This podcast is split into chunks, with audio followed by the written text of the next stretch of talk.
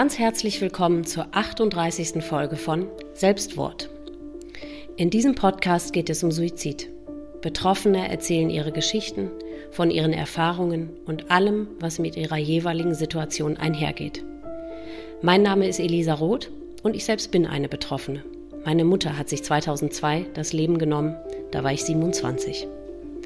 Da das Thema Suizid und das darüber reden immer noch ein Tabu ist, kam mir die Idee für diesen Podcast. Denn Betroffene wollen ja reden. Sie wollen ihre Geschichten erzählen. Und das sollen sie. Laut und deutlich und für alle hörbar. Dieses Mal habe ich wieder keine E-Mail, mit der sich an mich gewandt wurde. Denn ich bin es selbst, um die es in dieser Folge geht. Ich werde den dritten Teil meiner Geschichte vorlesen. Der Todestag meiner Mutter jährt sich in diesem Oktober zum 20. Mal. Und das habe ich zum Anlass genommen, mein Manuskript fertig zu schreiben, Resümee zu ziehen, wie es 20 Jahre nach ihrem Tod ist, was alles passiert ist, was mir noch wichtig zu erzählen ist. Bevor ihr das alles nun hört, möchte ich alle Zuhörer nochmal eindringlich bitten, vorab Folge 0 anzuhören. Darin gehe ich auf alle Gefahren, die dieser Podcast mit sich bringt, ein. Und nun hört ihr den dritten und letzten Teil meines Manuskripts. Seit dem Schreiben des ersten Teils sind inzwischen fast vier Jahre vergangen. Es ist viel passiert, das mich am Weiterschreiben gehindert, mich etwas unterbrochen und aus dem Konzept gebracht hat. Das prägendste davon ist mein Podcast Selbstwort. Wie ich darauf gekommen bin? Es ist irgendwie von ganz alleine einfach passiert. Beim Hören irgendeines True Crime Podcasts, wo in einer der Geschichten ein Suizid vorkam, kam mir der Gedanke, einmal zu recherchieren, ob es einen Podcast gibt, der sich ausschließlich mit dem Thema Suizid befasst. Und wie erstaunt war ich, feststellen zu müssen, dass dem nicht so war. Also war klar, dass dann eben ich das einfach mache. Ob ich das nun kann oder nicht und ich dafür die geeignete Person bin oder nicht, darüber habe ich nicht wirklich nachgedacht. Ich habe mich kurzerhand in die Thematik Podcast eingelesen, mir ein Mikrofon bestellt und einfach losgelegt. Niemandem habe ich davon erzählt, nicht meinem Mann und nicht meiner Familie. Es war mein Ding und meins ganz allein. Niemand sollte mir reinreden oder seinen Senf dazugeben oder im schlimmsten Fall das Vorhaben schon vor der Geburt in irgendeiner Form kaputt machen. Also habe ich mich immer wieder still und heimlich zurückgezogen, um an meinem Baby zu arbeiten. Natürlich hatte ich zu dem Zeitpunkt niemanden, mit dem ich für meinen Podcast ein Gespräch hätte aufzeichnen können. Aber das Problem würde ich schon lösen können. Denn schließlich hatte ich ja dieses Manuskript, meine eigene Geschichte, die ich einlesen konnte. Und dafür war es ja perfekt. Was mir das Wichtigste bei dem ganzen Vorhaben war, dass es nicht einfach nur Geschichten über die verschiedensten Suizide werden sollten, sondern dass Suizidbetroffene selbst erzählen sollten. Denn die werden nie gehört. Die werden nie befragt. Für die interessiert sich nie jemand. Das weiß ich ja nur zu gut aus meiner eigenen Erfahrung. Dabei lechzen Betroffene geradezu danach gehört zu werden. Vor allem auf einer Plattform, so hoffte ich, wo sie zum ersten Mal kein Blatt vor den Mund nehmen müssen, nichts schönen oder herunterspielen müssen, kein Gegenüber schonen müssen, sondern völlig schonungslos und unverblümt ihre Situation und das Erlebte genau so schildern können, wie es wirklich war und immer noch ist. Für an Depressionen erkrankte und suizidgefährdete Menschen wird inzwischen zum Glück viel getan. Es wird mittlerweile viel mehr darüber geredet. Aber um die Hinterbliebenen nach einem Suizid kümmert sich keiner. Und genau das ist der Grund, aus dem das Thema Suizid immer noch so ein großes Tabu ist und warum niemand sich traut, darüber zu reden. Das musste sich ändern. Zitat einer Betroffenen selbst bei meinem Therapeuten habe ich Angst, ihn zu sehr zu belasten und sage dann schnell etwas Relativierendes oder eine abgeschwächte Version, damit er sich nicht schlecht fühlt. Und wenn ich nun schon erwartete, dass mir, einer völlig Unbekannten, Betroffene ihre schlimmsten, schrecklichsten, intimsten, lebensveränderndsten Geschichten erzählen, dann war ja ganz klar und selbstverständlich, dass ich selbst in Vorleistung gehen und meine eigenen Hosen zuerst runterziehen muss. Gar kein Problem. Im Gegenteil. Endlich. Etwas holprig und nervös habe ich also mein Manuskript eingelesen, zwei Teile daraus gemacht und am 14. Februar 2020 wurde Selbstwort geboren. Das ist ein kleines bisschen gelogen, denn bis einschließlich Folge 16 hieß auch der Podcast, das ist ja wohl eine Unverschämtheit. Ich mochte den Titel sehr. Da der Titel aber doch etwas sehr lang, umständlich, teils missverständlich und einfach etwas sperrig war, habe ich ihn zu Selbstwort geändert. Nicht ich selbst bin auf diesen so genialen und passenden Namen gekommen, sondern meine liebe Freundin Vero, die ich für diesen Einfall immer noch bis in die Haarspitzen dafür verehre. Selbstwort impliziert, dass Betroffene von Suizid selbst zu Wort kommen, wie auch das Wort Selbstwert. Und wenn man den Buchstaben W aus Selbstwort auf den Kopf stellt, in Klammern, wie auch das Leben eines jeden Betroffenen für immer völlig auf den Kopf gestellt ist, dann bekommt man das Thema des Podcasts. Aus Respekt vor allen Betroffenen, die dieses Wort Selbstmord ablehnen, nenne ich es eben nicht. Ich finde dennoch, dass es die Brutalität, die Härte und den lebensverändernden Schrecken gut widerspiegelt. Natürlich ist der Erkrankte kein Mörder, aber die Depression ist es. Daher erlaube ich mir, mit diesem Wort zu spielen. Zurück zur Podcastgeburt. Natürlich hatte ich vor der Veröffentlichung meinen Bruder und Vater um Erlaubnis gebeten, beziehungsweise mir ihr Einverständnis eingeholt, indem ich ihnen meine beiden Folgen zum Hören geschickt habe. Denn es ist schließlich die Geschichte unserer Familie und sie sind ebenso Teil davon. Beide haben ihr okay gegeben, auch wenn mein Vater es sich bis heute nie angehört hat. Gesagt bzw. zugegeben hat er das nie, ich habe es aber an seinem Verhalten gemerkt. Natürlich tat und tut mir das weh, aber es ist schon in Ordnung. Er wird seine Gründe haben. Parallel zu der Veröffentlichung meiner Geschichte habe ich die Geschäftsstelle eines großen Vereins, der sich um Angehörige von Suizidenten kümmert, angeschrieben. Ich habe in meiner E-Mail mein Vorhaben und gleichzeitiges Dilemma, nämlich dass ich ja noch gar keinen einzigen Gesprächspartner hatte, vorgetragen. Und schon am nächsten Morgen hatte ich eine Antwort. Man sei ganz begeistert von meinem Anliegen und würde mir jede Hilfe, die ihnen möglich sei, zukommen lassen. Innerhalb kürzester Zeit habe ich einen Flyer entworfen und ich weiß nicht mehr, wie viele Exemplare drucken lassen, die der besagte Verein dann in ihren Selbsthilfegruppen ausgelegt hat. Wow, ich war so dankbar über diese tolle und wertvolle Hilfe. Und was soll ich sagen? Mit der Veröffentlichung meiner Geschichte und den Flyern habe ich in ein Wespennest gestochen. Ich kann rückblickend überhaupt nicht mehr sagen, wie unendlich viele Nachrichten ich bekommen habe. Es hat mich schier überwältigt und komplett umgehauen. Die Anteilnahme, Liebe, Aufmerksamkeit, Zuspruch und ausschließlich positive Kritik, in Klammern, und man muss ja echt dazu sagen, dass besonders die zweite Folge doch sehr holprig und voll von Versprechern war, war ja, die mir entgegengebracht wurde, werde ich für den Rest meines Lebens nie wieder vergessen. Das alles beflügelt und bestärkt mich bis heute. Mehr oder weniger über Nacht hatte ich nun plötzlich unendlich viele Betroffene, die all ihre Geschichten erzählen wollten. So irrsinnig mich das auch gefreut hat, so erschrocken und traurig hat es mich gleichzeitig gemacht. Denn daran konnte ich ja sehen, wie vernachlässigt und unbeachtet all die Suizidbetroffenen tatsächlich sind. Ich lag also mit meiner Einschätzung, dass noch so viel Arbeit zur Enttabuisierung rund um das Thema Depressionen und Suizid nötig ist, richtig. Nach einiger Zeit, in der ich jede einzelne Nachricht beantwortete und jede Anfrage zur Aufnahme eines betroffenen Gesprächs notierte und auflistete, hatte ich nun ein erstes Treffen mit einer jungen Frau, deren Vater sich das Leben genommen hatte. Ich falle heute noch fast in Ohnmacht, wenn ich an die Nervosität, Aufregung und Vorfreude denke, die mich auf dem Weg zu ihr gepackt hat. Ich hatte mir zwar natürlich eine Gesprächsstruktur zurechtgelegt, Fragen und Themenbereiche überlegt, aber wie so ein Gespräch wirklich verlaufen würde, wusste ich nicht im Ansatz. Man wird schließlich einer völlig fremden Person gegenüber sitzen, mit der man noch nie ein einziges Wort gewechselt hat.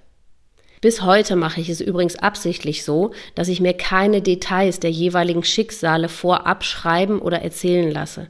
Meistens habe ich zu der oder dem Betroffenen im Vorfeld kurz per Sprachnachricht Kontakt, aber das im Grunde nur, um etwaige Fragen und organisatorisches zu klären. Mehr möchte ich nicht wissen, denn ich finde, dass es so das Gespräch authentischer und ehrlicher macht. Und genauso war es mit Miriam, mein allererstes Blind Date. Und dann noch eines, bei dem man sich die intimsten und schlimmsten Erlebnisse seines Lebens erzählen wird, erzählen muss. Denn genau darum sollte es ja nun mal in diesem Podcast gehen. Aber würde das auch so funktionieren? War es wirklich so einfach, wie ich es mir vorgestellt hatte? Ja, das war es. Ab der ersten Sekunde, in der ich das Treppenhaus betreten hatte und wir uns zum ersten Mal live sahen, haben wir nicht mehr aufgehört zu reden. Wir hatten uns so viel zu erzählen, dass ich es kaum schaffte, schnell noch zwischendurch meinen Rechner und das Mikrofon auszupacken und anzuschließen. Ich weiß gar nicht mehr, wie lange ich am Ende bei ihr war. Nur noch, und genau das ist nach wie vor bei jedem einzelnen Gespräch mit einer oder einem Betroffenen so, dass wir noch Tage hätten weiterreden können. Man hat sich so unendlich viel zu sagen, obwohl man eigentlich kein einziges Wort dafür bräuchte. Zum allerersten Mal hatte auch ich jemandem face-to-face gegenüber gesessen, der mein beschissenes, bekacktes Suizidschicksal teilt. Und was soll ich sagen? Es tat so gut. Diese dicke, schall- und luftdichte Eisentür, die mit hunderten nicht zu knackenden Schlössern verriegelt war, all die Jahre, sprang nun auf, ließ Luft durch, ließ Geräusche durch und ließ vor allem Gefühle durch. Und das in beide Richtungen. Es hat mich überwältigt. Und genau das merkte ich schon während des Gesprächs mit Miriam, so dass ich permanent mit dem Versuch beschäftigt war, mir all das nicht allzu sehr anmerken zu lassen. Denn ich weiß, dass ich in ungewohnten, für mich neuen Situationen zu Übersprungshandlungen wie Hektik, schnellem und lautem Reden und solch nervigen Dingen neige. Ich weiß, dass es mir leider in dem Gespräch nicht wirklich gut gelungen ist, die Ruhe zu bewahren. Aber ich wusste zu dem Zeitpunkt durch all die rührenden, liebevollen Zuschriften, dass man mir das nachsehen und verzeihen würde. Und das hat mich beruhigt. Man würde ja denken, dass man nach so einem intensiven Gespräch mit diesem furchtbaren und unendlich traurigen Thema sehr mitgenommen, niedergeschlagen und kraftlos zurückbleibt. Davor hatte ich im Vorfeld Angst. Auch mein Mann, der befürchtete, dass mich all diese Nachrichten mit all den Schicksalen, die ich ja nun täglich bekam und die Gespräche, die ich ab jetzt für den Podcast führen würde, mich und unser gemeinsames Leben negativ beeinflussen würden und dass ich es auf Dauer nicht schaffen würde, ein, in Anführungszeichen, normales, unbeschwertes Leben wie bisher, was es ja sowieso schon durch meine eigene Geschichte nie war und auch niemals sein würde, führen zu können. Aber genau das Gegenteil ist der Fall. Ich kann ja natürlich in erster Linie nur von mir selbst sprechen, aber soweit ich weiß, ging es bisher all meinen Gesprächspartnern so. Ich kann so viel Kraft und Stärke aus jedem einzelnen Gespräch ziehen und mitnehmen. Nichts Schweres bleibt zurück, sondern ausschließlich Positives und Schönes und Leichtes. Ich kann mein Glück und meine Dankbarkeit darüber bis heute nicht glauben oder in Worte fassen.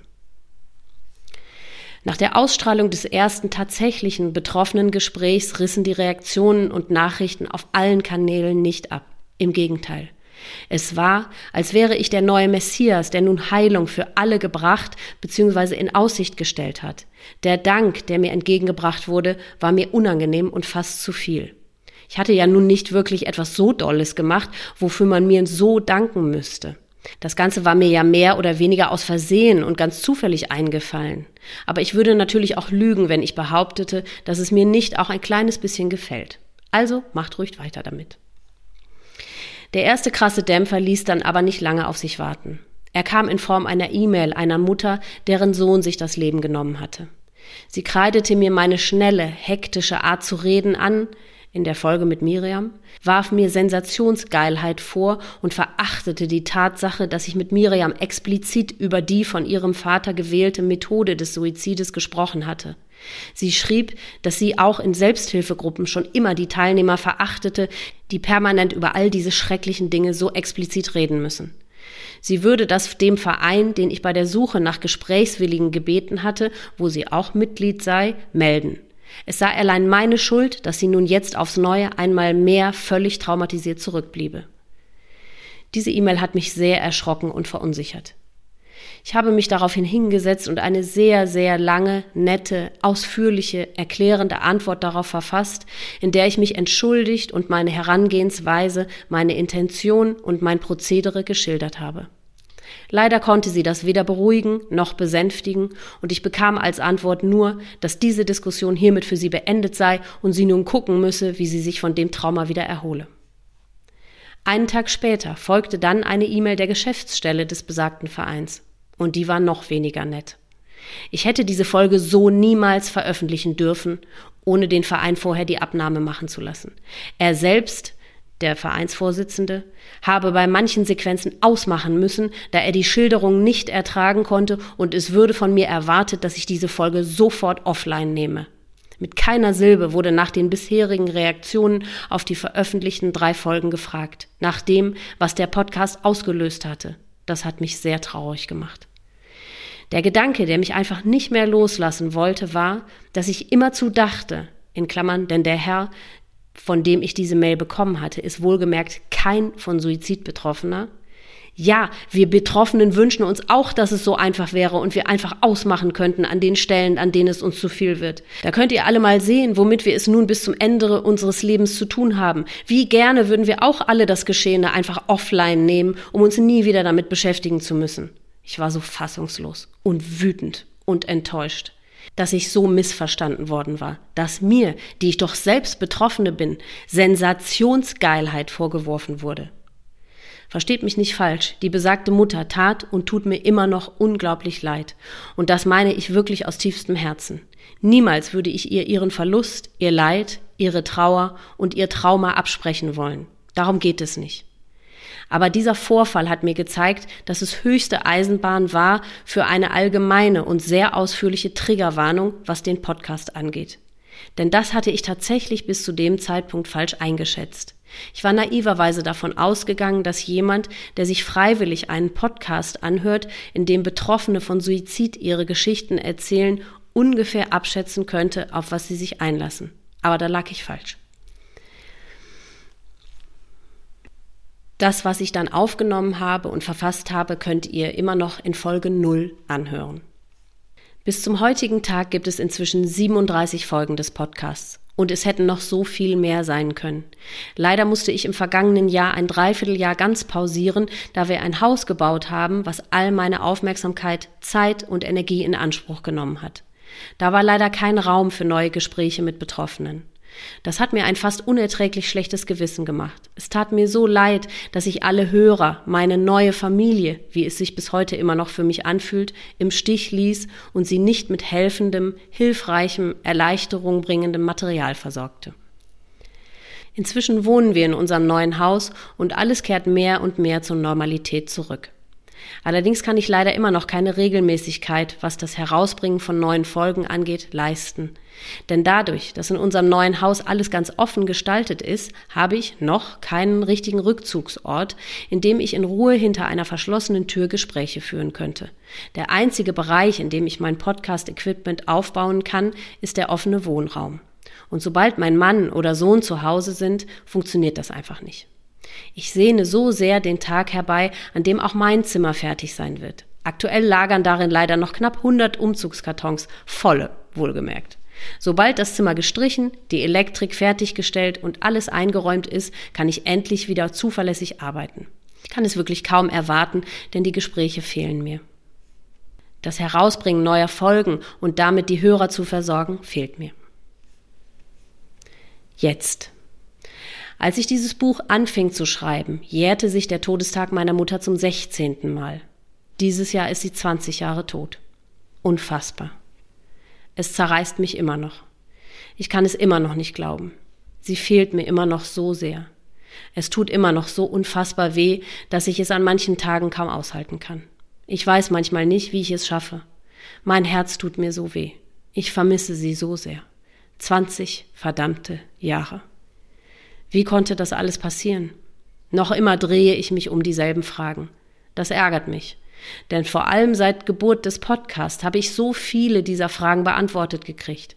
Aber trotzdem lassen sie mich nicht los. Es ist paradox.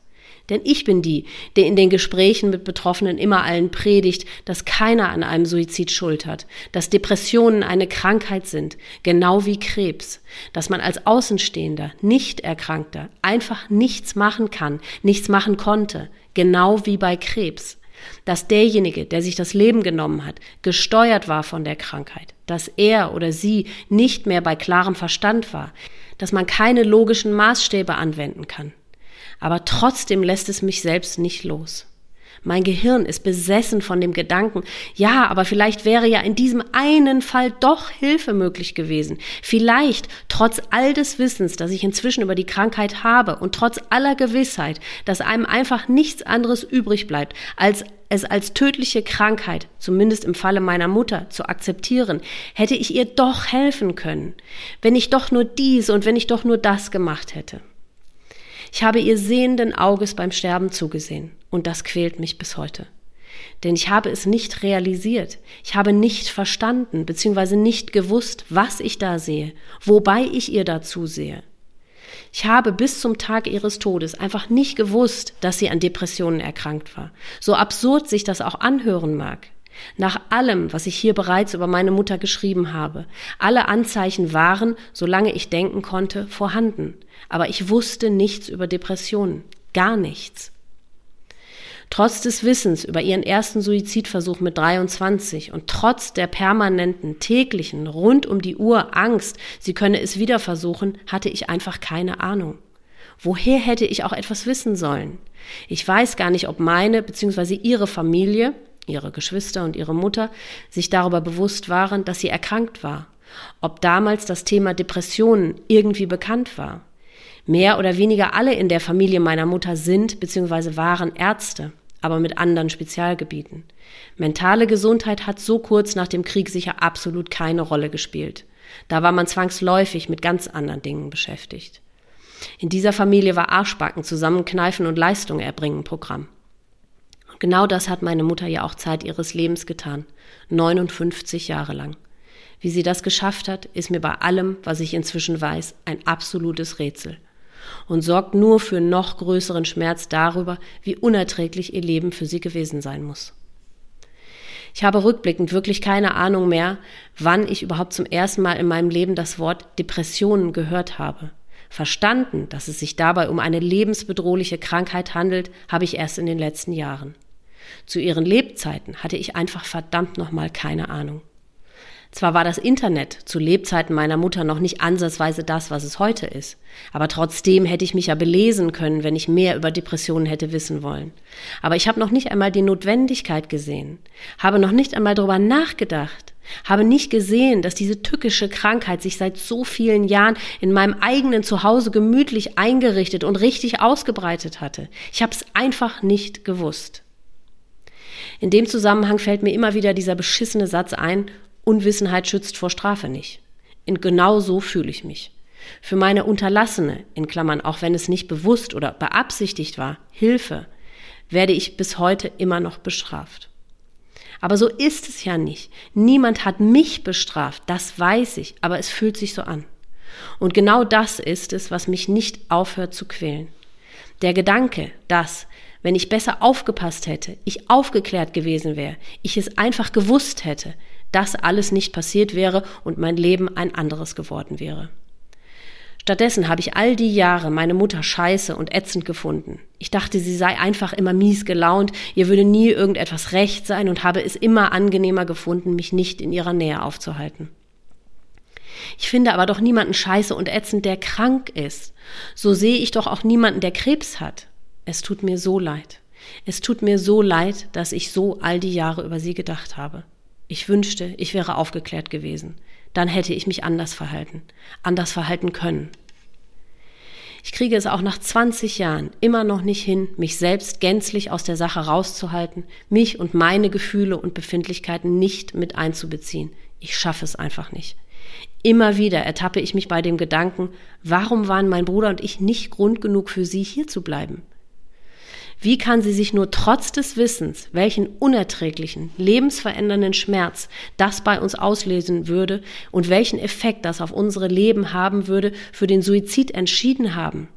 Das kann ja nur bedeuten, dass wir ihr einfach nicht genug wert waren. Und ich weiß, was für ein riesengroßer Quatsch das ist, genau diese Gedanken zu haben. Aber ich habe sie trotzdem. Es gibt solche und solche Tage. Es gibt einfach diese zwei Herzen, die in meiner Brust wohnen. Das eine schlägt für sie und das andere für mich. Und für diese beiden Herzen gibt es einfach keinen Kompromiss.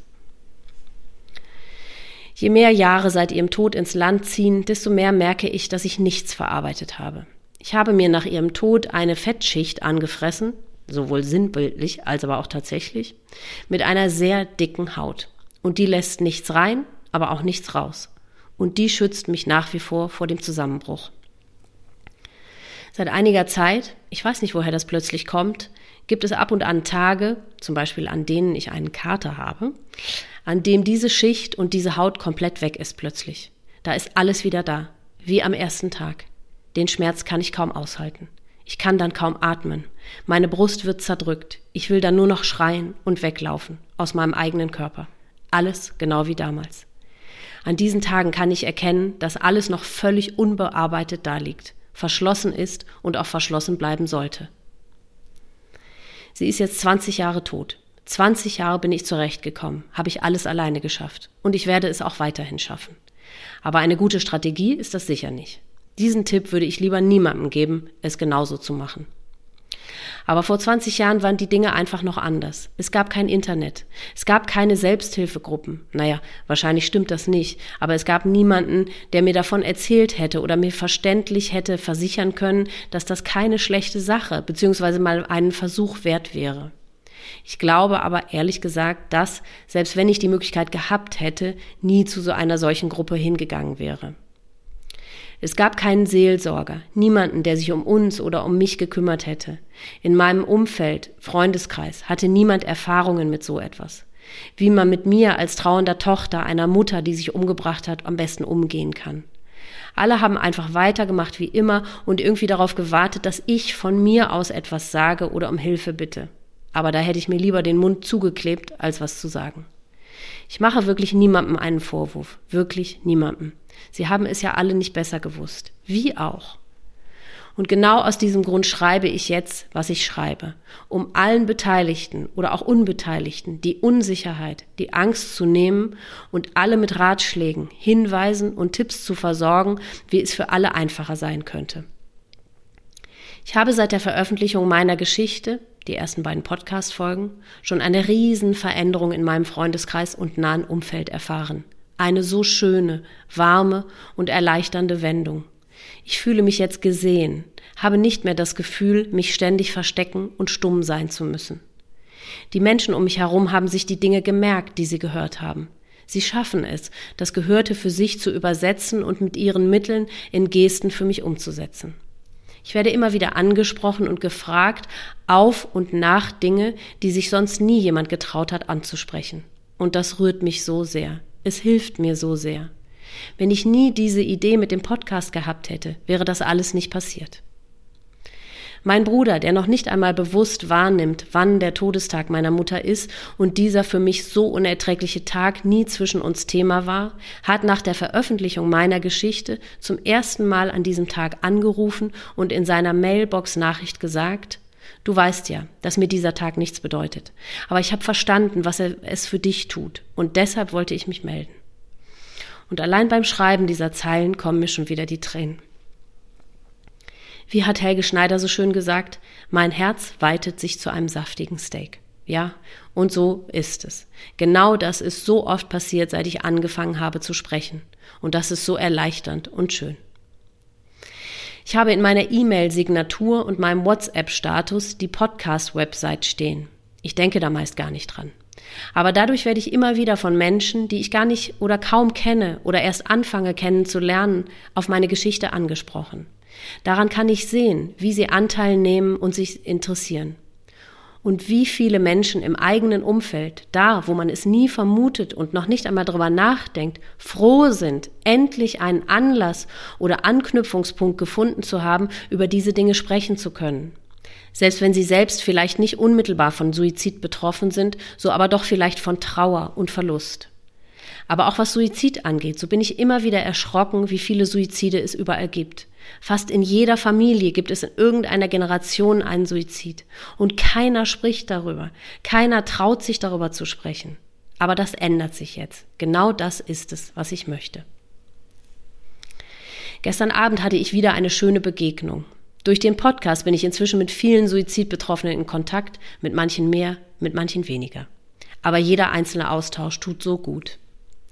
Gestern Abend war es der Austausch mit einer jungen Frau. Sie ist 25 Jahre jünger als ich und wohnt nicht ansatzweise in meiner Nähe. Auch ihre Mutter hat sich das Leben genommen. Aber obwohl wir uns noch nie live gesehen haben und sicher niemals in Kontakt gekommen wären, wenn es den Podcast nicht gäbe, jede von uns versteht die andere so gut. Wir versuchen beide immer, der anderen zu erklären, was das alles mit uns gemacht hat und wie es uns geht. Aber jede von uns findet nie die wirklich richtigen oder passenden, zutreffenden Worte, was jede von uns immer ärgert. Aber eigentlich braucht es kein einziges Wort, um die andere zu verstehen. Keine von uns bräuchte überhaupt etwas zu sagen. Vielleicht maximal ein Stichwort und das Gegenüber wüsste sofort Bescheid. Es ist verrückt.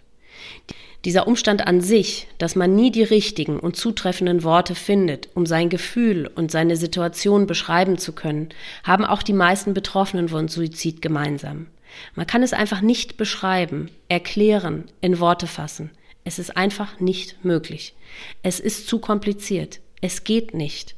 Und für dieses Gefühl, für all diese verschiedenen Gefühle gibt es einfach keine Worte. Ich habe langsam den Eindruck, dass sie erst noch erfunden werden müssten. Es gibt sie einfach bisher nicht.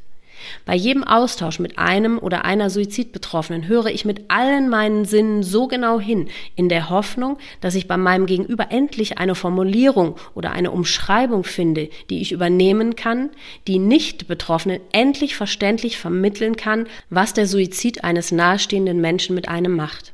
Aber auch Sie kennen ja diese Worte noch nicht, die eben ja noch nicht erfunden sind. Meine Mutter ist durch ihre eigene Hand gestorben. Durch ihre eigene Hand. Und das nicht, weil sie wirklich sterben wollte, sondern weil eine Krankheit sie das hat tun lassen. Obwohl sie nicht tot sein wollte. Obwohl sie natürlich eigentlich lieber leben wollte. Bei Krebs zum Beispiel trifft das alles auch zu. Aber da liegt es am Wachstum von bösartigen Krebszellen, an Tumoren, an Wucherungen, die dann zum Tod führen. Bei Suizidenten ist es all das nicht, sondern es ist die eigene Hand. Und das wird nie in meinen Kopf gehen, so sehr ich es auch drehe und wende und so viel ich auch über die Krankheit weiß. Es macht einfach keinen Sinn. Es ist wirklich wie eine fremde Macht, ein Dämon, der sich die Körperhülle unseres geliebten Menschen übergezogen hat und dann mit dieser Verkleidung die Tat verübt. Viele Betroffene wollen wissen, wie andere, die ebenfalls einen Suizid erlebt haben, es geschafft haben, weiterzuleben was sie für sich tun, um etwas Erleichterung, etwas Schmerzlinderung zu erfahren. Ich habe meine Community diesbezüglich einmal gefragt. Die Antworten findet ihr weiter hinten in einem Extrakapitel. Ich habe darauf nicht wirklich eine schlaue Antwort. Das, was ich dazu sagen kann, ist, dass ich seit dem Tod meiner Mutter Zeichen empfange bzw. sehe und entdecke. Ich bin nicht im christlichen Sinne gläubig, auch nicht wirklich spirituell. Aber seit dem Tod meiner Mutter weiß ich ganz sicher, dass sie immer noch da ist. Auf eine neue Art zwar, aber sie ist da. Auch nicht immer, aber doch sehr, sehr oft. Vor allem dann, wenn es mir nicht gut geht und ich sie brauche. Die schönsten Zeichen, die ich bisher empfangen habe, waren, bevor wir umgezogen sind, hatte ich eine Lieblingshunde-Spazierrunde. Auf dieser Runde kommt man an eine Stelle auf einem recht hochgelegenen Kamm, von dem aus man weit in die Ferne gucken kann. Und genau dort steht eine wunderschöne alte Eiche. Ich liebe Eichen. Es sind meine absoluten Lieblingsbäume. Und immer habe ich gedacht, wie schade es doch ist, dass dort keine Bank steht, auf der man mal eine Pause machen und den beruhigenden Weitblick genießen und der Natur zuhören kann. Genau das dachte ich wieder am Tag vor meinem Geburtstag vor einigen Jahren, als ich erneut dort entlang spazierte. Als ich dann am nächsten Tag, meinem Geburtstag, wieder an diese Stelle kam, war sie plötzlich da. Meine Bank. Was für eine wunderschöne Geburtstagsüberraschung. Letztes Jahr, wieder auf einem Hundespaziergang, ging es mir nicht gut. Es war der Tag vor ihrem Todestag. Ich habe auch nach all diesen Jahren immer noch Angst vor diesem beschissenen Kacktag. Ich hasse ihn. Ich hatte auf diesem Spaziergang keine Lust, mir die Natur anzusehen, sondern ich versuchte einfach mit gesenktem Blick meine Runde so zügig wie möglich hinter mich zu bringen, um schnell wieder nach Hause zu können. Und da traf mein Blick auf ein kleines Stück Rinde, das auf meinem Weg lag. Ich weiß nicht wie oder warum oder was es war. Vielleicht Harz oder eine Art Pilz oder was weiß ich, aber es war ein G ganz klar auf diesem kleinen Stück Rinde zu erkennen. Der Anfangsbuchstabe des Namens meiner Mutter. Was für ein wunderschöner Gruß. An einem anderen Abend, ich war wieder mit unseren Hunden draußen unterwegs, hatte ich mich ziemlich mit meinem Mann gestritten und war deshalb traurig und unglücklich. Als ich hochguckte, war plötzlich, ohne dass es regnete, ein wunderschöner Regenbogen am Himmel. Und zwar ein richtiger, perfekter 180 Grad Bogen von meiner linken Seite bis rüber zu meiner rechten. Wie sehr habe ich mich darüber gefreut, denn Regenbögen habe ich auch vorher schon immer mal wieder als Zeichen empfangen oder es mir zumindest eingebildet. Dann, ein paar Tage später, der Streit war noch schlimmer geworden und ich fühlte mich unendlich kraft und hilflos. Als ich wieder denselben Weg entlang ging, kam wieder ohne Regen nicht nur ein, sondern zwei Regenbögen. Ich konnte es kaum glauben, denn so einen Zufall kann es doch nicht geben. Ich weiß nicht, wie unendlich viele Fotos und Videos ich davon gemacht habe, denn daran wollte ich mich immer wieder erinnern können. So schön war das. Einen weiteren wunderschönen Regenbogen sah ich dann wieder auf einer meiner üblichen allabendlichen Hunderunden. Es war der Abend vor dem Geburtstag meines Sohnes, ihres Enkels, den sie ja leider nie, zumindest nicht hier unten bei uns, kennengelernt hatte. Vielleicht war das also ein kleiner, bunter Geburtstagsgruß für meinen wunderbaren, bunten Jungen. Ich merke schon, dass die Hundespaziergänge scheinbar ein großes Glück sind, was das Empfangen von Zeichen angeht. So deutlich war mir das vor dem Aufschreiben dieser Momente noch nie aufgefallen. Ebenso wie Regenbögen empfinde ich Schmetterlinge immer als Grüße bzw. Zeichen. Ratet, wo über eine weite Strecke die ganze Zeit ein wunderschöner Schmetterling, ein Admiral, mit mir geflogen ist? Richtig, auf einer meiner Hundespaziergänge. Es war mir klar, dass das meine Mutter war. Während dieser Schmetterling also mit mir mitflog, bekam ich eine Sprachnachricht von einer jungen Frau, mit der ich seit Beginn des Podcasts einen engen Kontakt habe. Auch ihre Mutter hat sich das Leben genommen. Wir fingen an, uns Sprachnachrichten hin und her zu schicken, in denen es auch um unsere Mütter ging. Ich erzählte ihr von dem Schmetterlingsgruß, den ich gerade erhielt. Und in dem Moment gesellte sich ein zweiter Admiral zu dem ersten, setzte sich neben ihn auf einen Zaunfall. Anschließend flogen sie dann beide eine ganze Weile noch mit mir mit. Bevor es aber jetzt langweilig wird, höre ich lieber mit den Erzählen dieser ganzen Erlebnisse auf. Aber eine letzte Geschichte habe ich noch.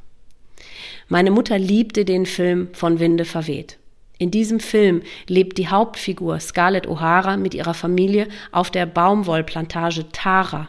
Scarlett liebt Tara so sehr, weshalb dieser Ort immer wieder im Film vorkommt. Mein Bruder hat vor vier Jahren seine dritte Tochter bekommen. Sie haben sie Tara genannt. Ich habe meinen Bruder gefragt, warum dieser Name?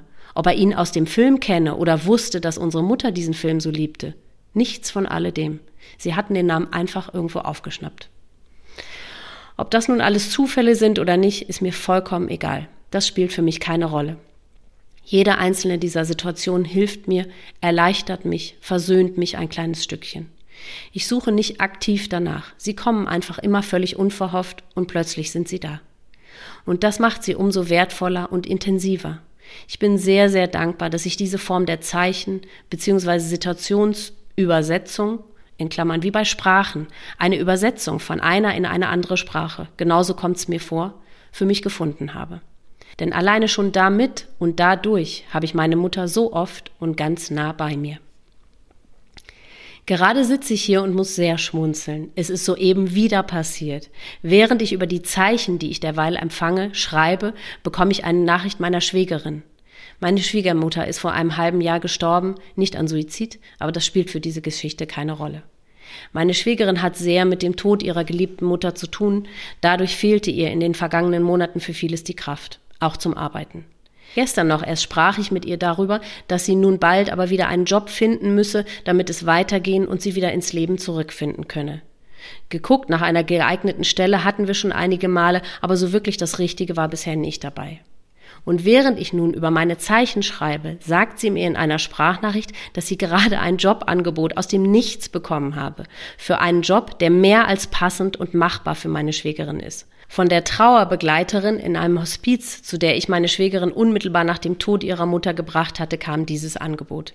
Was sagt ihr? Zufall oder eine kleine Hilfestellung ihrer Mutter von dort, wo sie jetzt ist? Wir werden es nie genau wissen, aber ein wunderschöner Gedanke ist es in jedem Fall.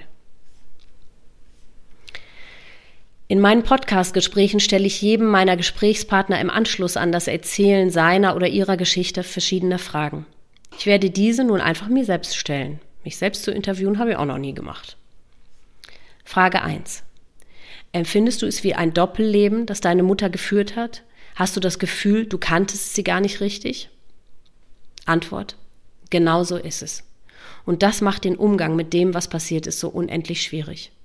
Einerseits muss es für meine Mutter eine unerträgliche, kaum zu bewältigende Kraftanstrengung gewesen sein, dieses Doppelleben zu führen. Immer geheim zu halten, beziehungsweise zu versuchen zu verstecken, wie es wirklich in ihr aussieht, bis zu dem Punkt, an dem sie entschieden hatte, sich das Leben zu nehmen, das dann alles zu planen und durchzuführen, ohne dass jemand davon etwas weiß oder mitbekommt. Wobei ich mich gerade frage, ob es das für sie tatsächlich war. Ist nicht genau gerade das Teil der Depression, dass diese nämlich den Erkrankten so manipuliert, dass er einfach nur wie eine Marionette an Fäden agiert?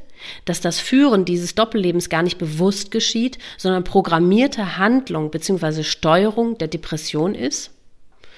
Bisher habe ich es mir immer vorgestellt wie jemand, der seinen Ehepartner betrügt und was dieses Verhältnis angeht, ein Doppelleben führt.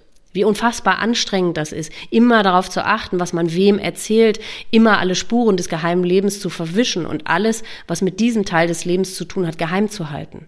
Was für eine immense Kraftanstrengung muss das sein? Und genau so habe ich es mir bisher immer vorgestellt, dass es genau so für einen an Depressionen erkrankten Menschen sein muss. Aber während ich jetzt so darüber nachdenke, glaube ich, dass ich falsch liege. Das Führen dieses Doppellebens geschieht gar nicht bewusst und absichtlich, sondern ganz automatisch. Es ist einfach einprogrammiert. Ein weiterer Aspekt dieses, in Anführungszeichen, Doppellebens, der mich nicht ruhen lässt, ist das unerträgliche Gefühl, mein Leben lang betrogen worden zu sein. Sie hat mir mein Leben lang etwas vorgemacht, etwas vorgespielt.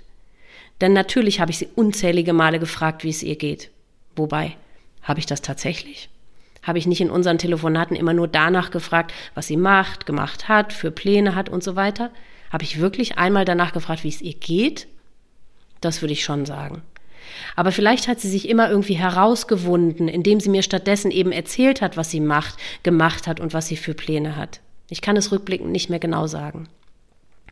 Aber so oder so, sie hat mich zu keiner Zeit über das tatsächliche Ausmaß ihres Zustandes aufgeklärt, hat mir etwas vorgemacht hat mich eine andere Person in ihr sehen lassen, als sie eigentlich war. Und das bricht mir das Herz. Vor Trauer, aber auch vor Wut. Vor allem, wie sie sich bei unserem letzten Telefonat gegeben hat. Darüber komme ich wirklich bis heute nicht hinweg. Was für eine perfekte Schauspielerin sie dabei gewesen ist. Wie mies das war. Wie fröhlich irgendeine Banalität zu erzählen, während neben ihr die Abschiedsbriefe lagen und sie in ihrer Wohnung schon alles vorbereitet hatte. Wirklich eine waschechte Betrügerin. Aber auch bei diesem Gedanken, bei diesem Gefühl muss ich dann schnell wieder einen Schritt aus der Situation heraustreten und es von außen betrachten. Es war nicht meine Mutter, die diese miese Betrügerin war. Nicht auf sie kann ich wütend sein, sondern diese perfide, miese, hässliche, furchtbare, tückische Depression. Frage 2. Wie findest du die Art des Suizides, die deine Mutter gewählt hat? Warum ist es dir wichtig, diese Art zu erwähnen und darüber zu sprechen? Hat die gewählte Methode bestimmte Auswirkungen auf dich? Antwort. Erhängen gehört für mein Empfinden mit zu den brutalsten und schrecklichsten Suizidmethoden. Ich kann bis heute kaum darüber nachdenken. Vor allem, da ich das Bild, wie sie vor ihrer Beerdigung aufgebahrt, liegend aussah, nie wieder vergessen werde. Sie war völlig entstellt. Ihr Kiefer schien gebrochen, ihr Gesicht war völlig verzerrt. Viele Betroffenen, mit denen ich bisher gesprochen habe, deren Angehörige sich erhängt haben, sagen, dass die Verstorbenen friedlich aussahen. Für mich absolut unvorstellbar, wie das möglich ist. Vielleicht ist der Grund dafür, dass man bei dieser Suizidmethode doch Unterscheidungen machen muss zwischen tatsächlichem Erhängen und dem sich in eine Schlinge legen. Denn bei der letzteren Variante legen sich die Suizidenten in eine Schlinge, wobei dadurch dann mehr oder weniger unmittelbar die Blutzufuhr zum Gehirn nicht mehr stattfinden kann und der Tod dann dadurch eintritt. Das geschieht bei dem richtigen Erhängen zwar auch, ist aber eben zusätzlich verbunden mit dem Springen in die Schlinge und allem schrecklichen Brutalen, was dazugehört. Ich kann da nicht weiter drüber nachdenken oder schreiben. Das darüber sprechen ist mir sehr wichtig. Das Thema Suizid ist so tabu behaftet, da eben so viele Aspekte daran ständig ausgeklammert und verschwiegen werden und die Menschen somit keine Ahnung davon haben. Und genau dadurch entsteht diese unerträgliche Sprachlosigkeit. Wenn ich aber darüber spreche, ziehe ich andere Betroffene mit mir, dadurch werden mehr Nicht-Betroffene informiert und es wird irgendwann hoffentlich normaler, das Thema an- oder besprechen zu können. Gut, das werde ich in meinem Leben wohl nicht mehr erleben, aber sei es drum. Und wenn ich darüber spreche, können Außenstehende vielleicht mehr verstehen, warum der Suizid meiner Mutter bis heute so schwer für mich zu verkraften ist. Eben unter anderem genau wegen der Tatsache, dass sie sich erhängt hat dass sie so eine furchtbare Brutalität gegen sich gerichtet hat, wie ich es mir grausamer nicht vorstellen könnte. Auch das verdeutlicht für mich einmal mehr ihr Leid und den Hass gegen sich selbst und ihr vermeintlich nicht lebenswertes Leben. Dass mein Herz, das die letzten 20 Jahre ausgehalten hat, wundert mich selbst oft. Die Auswirkungen, die das Erhängen auf mich hat, ist, dass ich, wo ich gehe und stehe, merke, wie oft und wo überall Galgen, Erhängen und so weiter Thema sind. Es ist wirklich furchtbar. Für mich jedenfalls. Ich erschrecke mich jedes Mal zutiefst, denn meistens ist das in Situationen, in denen ich es nicht kommen sehe. In Filmen, in irgendwelchen schlechten Witzen oder wo auch immer. So leichtfertig wird damit umgegangen. Aber gut, für all die Menschen, die sich nichts dabei denken und die nichts bei so einem Anblick fühlen, freut es mich tatsächlich. Denn die können ein gefahrloseres Leben leben als ich. Ich lebe immer in der Angst, dass hinter jeder Ecke irgendetwas in diese Richtung auf mich lauern könnte. An dieser Stelle ist mir übrigens ganz wichtig hervorzuheben, dass es tatsächlich für diese Suizidmethode einzig und allein den Begriff erhängen gibt. Nicht aufhängen, erhängen. Aufhängen tut man ein Bild oder Wäsche oder einen Mantel. Dabei passiert dem Bild, der Wäsche oder dem Mantel aber nichts. Sie bleiben unversehrt. Derjenige, der sich erhängt, ist anschließend tot. Und das beinhaltet die Silbe er. Wie erwürgen, erdrosseln, erschießen. Danach ist derjenige ebenfalls tot. Viele sagen, der oder die hat sich aufgehängt. Mir dreht sich dabei immer alles um. Nein, nicht aufgehängt. Dann hätte er auch anschließend wieder runterkommen oder loslassen können. Er oder sie wären dann nicht tot gewesen. Aufhängen beschreibt es nicht im Ansatz. Es stimmt einfach nicht, ist einfach falsch. Es heißt erhängen. Das ist ja das Furchtbare. Allein dieses Wort kann ich kaum aussprechen. Frage 3. Inwiefern hast du dich verändert? Antwort. Ich habe mich komplett verändert. Denke ich jedenfalls. Fast die Hälfte meines Lebens lebe ich nun mit einer Mutter, die sich umgebracht hat. Ich weiß nicht, wie es geworden wäre, wäre das nicht passiert. Zwar war ich schon 27, als sie es getan hat, aber dennoch ist es im Grunde ein Alter, in dem man gerade angefangen hat zu fliegen, sein eigenes Leben zu führen, sich im Leben zu orientieren. Und dann muss man plötzlich dieses völlig veränderte Leben führen, um das man nicht gebeten hat, das man nie führen wollte. Um es runterzubrechen, kann ich, glaube ich, sagen, dass ich all das hier geworden bin. Ungeduldiger, unruhiger, empathischer, nachdenklicher, ängstlicher, gleichzeitig aber auch angstbefreiter, rigoroser, empfindlicher, liebender, gefühlloser, gleichzeitig aber auch gefühlvoller, fokussierter, gleichzeitig lasse ich mich aber auch mehr treiben, machen weniger Pläne, fühlender, und damit meine ich etwas anderes als gefühlvoller, sehender, verletzlicher, gleichzeitig aber auch unverletzlicher. Ich könnte die Liste vermutlich jetzt noch ewig verlängern. Ich denke aber, es wird deutlich, wie auch hier alles durcheinander gerät. Aber nicht alles, was mit einem nach einem Suizid passiert, ist schlecht. Viele Eigenschaften sind vermutlich nur dadurch so ausgeprägt. Und in zwischenmenschlichen Verbindungen sind viele davon ab und an ganz schön und nützlich. Frage 4.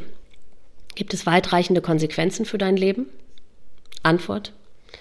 Wäre der Suizid meiner Mutter nicht passiert, hätte ich mich nicht an den Mann geklammert, an den ich mich geklammert habe. Es war im Grunde von Anfang an klar, dass wir nicht zueinander passen und dass es nicht gut gehen kann. Wäre das Leben normal und ohne Vorkommnisse verlaufen, hätten wir uns sicher recht zügig wieder getrennt. Dummerweise waren wir aber gerade einmal vier Wochen zusammen, als es passierte. Und ab dem Moment konnte ich nicht mehr bemerken, ob die Beziehung gut oder schlecht war. Ich konnte nichts mehr wahrnehmen. Ich war einfach nur froh, mich an irgendjemanden zu klammern, um nicht unterzugehen und verrückt zu werden. Ich denke, dass diese Eigenschaft bis heute auf irgendeine Art geblieben ist. Von diesem besagten Mann bin ich lange getrennt. Aber auch in meiner jetzigen Beziehung gab es viele Momente, in denen ich geblieben bin, obwohl mein Verstand gesagt hat, dass ich eigentlich besser gehen sollte. Da ich meinen Mann aber trotz aller Schwierigkeiten immer geliebt habe, war ich nicht imstande zu gehen. Ich weiß nicht, ob es ist, weil mein Unterbewusstsein mir sagt, dass ich immer bei ihm bleiben muss, komme was wolle, da sonst vielleicht noch einmal so ein Unglück geschehen könnte. Ich weiß, dass es nicht so ist, aber in meinem Unterbewusstsein könnte ja abgespeichert sein, dass ich halt beim letzten Mal nicht genug aufgepasst und nicht genug getan habe, nicht genug aufgepasst habe und deshalb meine Mutter tot ist. Und das ist immer die Erklärung dafür, dass ich niemals aus dieser Beziehung gehen könnte. Nicht, weil ich nicht wollte, sondern weil es einfach nicht ginge. Niemals könnte ich einen Menschen, den ich liebe, verlassen. Niemals. Frage 5. Was hätte dir damals am besten geholfen? Was hat dir damals am besten geholfen? Antwort. Am besten geholfen hat mir, dass meine Freunde für mich da waren. Aber das waren sie eben nur, wenn ich es von mir aus in Anspruch genommen habe. Ich denke, es war sicher der Zeit damals geschuldet. Eine Zeit, zu der man noch viel weniger mit diesem Thema und einem einer Betroffenen umzugehen wusste. Ich mache keinem meiner Freunde auch nur den Hauch eines Vorwurfs. Aber ich kam mir sehr alleingelassen vor. Keiner, der von sich aus vor meiner Tür stand, von sich aus angerufen hätte, von sich aus irgendetwas für mich getan hätte. Keiner, der mich an die Hand genommen hätte, keiner meiner Freunde, aber auch keiner in meiner Familie. Bis heute habe ich das Gefühl, alles komplett alleine durchgestanden zu haben. Aber mein großes Glück waren dennoch immer meine Freunde. Sie haben es nicht anders oder besser gewusst. Wie auch? Woher auch? Ich mache ihnen keinen Vorwurf. Frage 6. Würdest du mit dem heutigen Wissensstand Dinge anders machen in Bezug auf deine noch lebende Mutter als auch auf die Zeit, die Situation danach? Antwort, ich würde so viel anders machen. Ich wäre so anders mit meiner Mutter umgegangen, hätte sie so viel mehr gefragt, wäre so viel mehr bei ihr und mit ihr zusammen gewesen. Ich hätte sie an die Hand genommen, ich hätte sie gezwungen, sich andere oder mehr Hilfe zu suchen. Ich hätte sie einweisen lassen. Ich hätte ihr so viel häufiger gesagt, dass ich sie liebe und ihr keine Vorwürfe mache, dass sie zu mir war, wie sie war. Ich würde ihr sagen, dass ich verstehe, dass sie nichts dafür kann, dass sie nicht anders kann. Ich hätte sie so viel häufiger in den Arm genommen. Ich hätte sie so viel mehr in mein Leben mit einbezogen. Was die Zeit nach ihrem Tod angeht, so würde ich heute Zeichen geben und mehr sprechen. Ich bin nicht gut darin, nach etwas zu fragen, um etwas zu bitten. Aber irgendwie hätte ich es geschafft, meinem Umfeld zu vermitteln, was sie für mich tun können, was Trauernden bzw. mir hilft. Das hätte vieles leichter gemacht. Frage 7. Was möchtest du den Menschen da draußen sagen? Antwort. Den Betroffenen möchte ich sagen, ihr schafft es, mit dem Schrecklichen weiterzuleben. Es ist möglich und machbar. Ihr schafft es. Die Zeit heilt keine Wunden. Es wird immer eine lebensverändernde Katastrophe bleiben. Es wird immer das Schlimmste bleiben. Es wird nicht seinen Schrecken verlieren. Das Vermissen wird nie aufhören. Die Gefühle werden nie aufhören. Die Suche nach den Puzzleteilen wird nie aufhören. Die Qual wird nie aufhören. Das sich quälen wird nie aufhören. Aber man lernt damit zu leben. Man lernt, wie man damit leben und umgehen kann. Man entwickelt gangbare Wege und Strategien für sich, die ein Leben, irgendwann auch ein gutes und glückliches Leben möglich machen. Das Wichtigste dabei, was ich nun aus meiner eigenen Erfahrung, wo ich es eben nicht so gemacht habe, sagen kann, ist, redet, sprecht, teilt euch mit, holt euch Hilfe, informiert euch, ihr seid nicht allein, es lohnt sich. Der Verstorbene hätte niemals gewollt, dass ihr euch an seinem oder ihrem Suizid ansteckt. Niemals. Den Nicht-Betroffenen möchte ich sagen, seid großzügig und verständnisvoll. Hört zu, seid da, nehmt in den Arm. Immer und immer und immer und immer wieder. Fühlt euch selbst in die Situation hinein und fragt euch, was euch gut tun würde und setzt das dann einfach um. Wenn ihr unsicher seid, fragt nach. Immer und immer wieder nachfragen. Nach dem Verstorbenen, nach den Lebenden. Teilt eure Unsicherheit mit. Nichts daran ist schlimm oder verwerflich. Allen gleichermaßen möchte ich sagen, seid empathisch und ehrlich. Geht respektvoll und liebevoll miteinander um. Das Leben ist hart und kurz genug. Umarmt euch mehr, mehr, länger und häufiger.